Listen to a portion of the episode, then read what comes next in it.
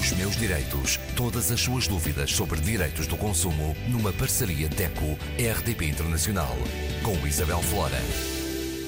Conosco Graça Cabral, representante da DECO. Graça, hoje queremos saber quais são as consequências do incumprimento nos contratos a crédito. Ora bem, as, as consequências não são Uh, como se calcula, claro, muito animadoras. Perante as dificuldades financeiras, a maioria dos consumidores não consegue vencer, enfim, as barreiras que se lhe colocam e incumprem com o pagamento das suas responsabilidades de crédito.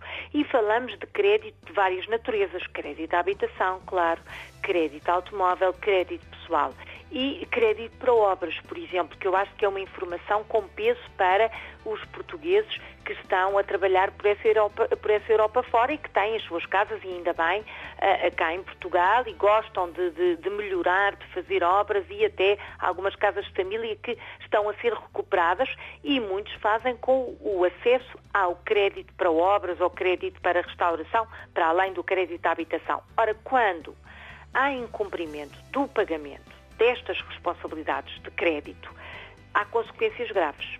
Não podemos dizer de outra maneira. E a primeira é logo o aumento do valor em dívida.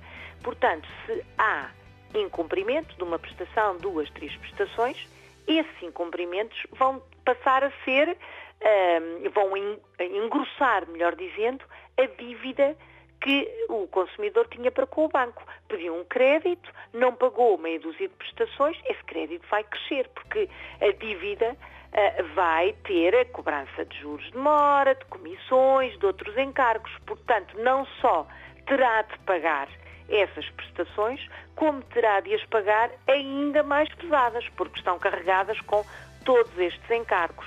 Depois, claro, há, há, sem dúvida a possibilidade de ter a sua situação comunicada à Central de Responsabilidades de Crédito do Banco de Portugal e não interessa se está a trabalhar noutro Estado-membro, não interessa desde que o banco seja o português, vai ter aquilo que se diz o seu nome nesta Central de Responsabilidades de Crédito do Banco de Portugal, o que não é nada animador, e ainda se por acaso foi fiador e se a sua situação não é, e isto é muito comum, se o consumidor que nos ouve não é o encobridor, mas é o fiador do consumidor que está em falta, a possibilidade de ser chamado a pagar os montantes em dívida é enormíssima.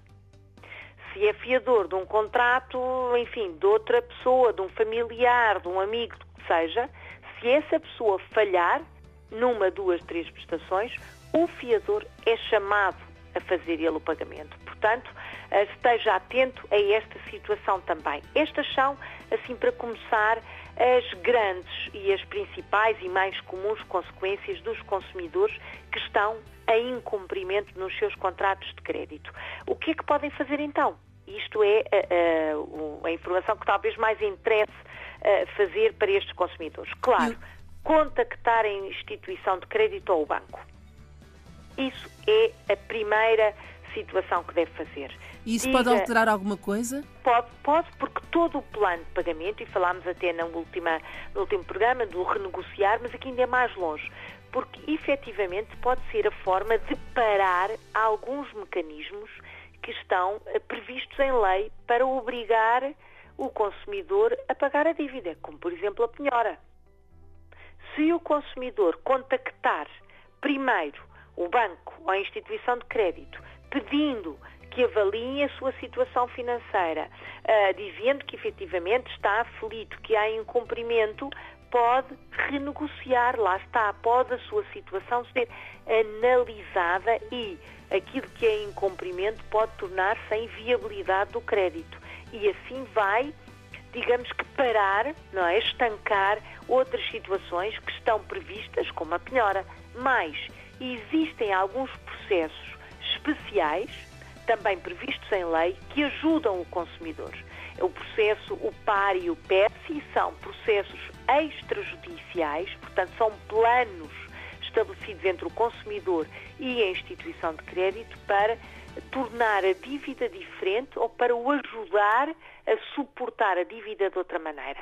São processos oficiais, portanto, uh, previstos por lei, mas que podem resolver o seu, o seu problema sem entrar nesses outros mecanismos de tribunal, como seja a penhora de bens e de rendimentos. São situações que se deve evitar ao máximo. Claro, o consumidor nesta situação tem que colaborar ativamente com o banco ou com a instituição de crédito, tem que apresentar todos os documentos que lhe forem pedidos, tem que uh, apresentar-se para reunião, seja pessoal, seja até, enfim, digital, hoje em dia faz as reuniões via Zoom, tem que responder a todos os pedidos e a todos os documentos solicitados. Não só mostra a sua vontade de resolver o problema, como, uh, enfim, como diz o povo, que a sua vida é um livro aberto, não é? Tem, tem toda a vantagem em mostrar a sua disponibilidade. Quando receberes outras propostas. Quando o banco lhe disser, olha, estivemos a avaliar a proposta, estivemos a avaliar a sua situação e achamos que deve integrar o processo extrajudicial de crédito, o PERSI, por exemplo. Ou achamos que uh, podemos alargar o prazo do seu crédito à habitação. Enfim, todas estas propostas devem ser avaliadas também pelo consumidor, analisadas e perceber se são uh, passíveis de ser suportadas, se a família está em condições de as suportar e, mais uma vez, ser transparente na informação. Tudo isto são etapas muito difíceis, como, enfim, a Isabel concordará comigo, não é? Não só o consumidor está aflito com as suas contas, como ainda tem que uh, deixar público a sua dificuldade. Mas esta é, sem dúvida, a estratégia mais adequada, mais eficaz para encontrar soluções para estes problemas que os consumidores estão a viver. Nestes casos, o tempo é muito importante. Graça. É lutar contra o tempo, é isso mesmo. Não deixar acumular, uh, não deixar acumular dívidas. Eu peço desculpa porque uh, uh, repito esta ideia muitas vezes, mas é tão mas importante. Mas é importante, claro. Pedir ajuda logo a uma associação, pedir ajuda a quem saiba mais, falar com o gerente do banco, pedir apoio até outras instituições, mesmo não seja uma associação de consumidores, ouvir conselhos, recolher e entregar toda a documentação e evitar o máximo dos máximos a acumulação de dívidas. Depois é uma bola de neve. Os meus direitos. Todas as suas dúvidas sobre direitos do consumo numa parceria DECO-RDP Internacional com Isabel Flora.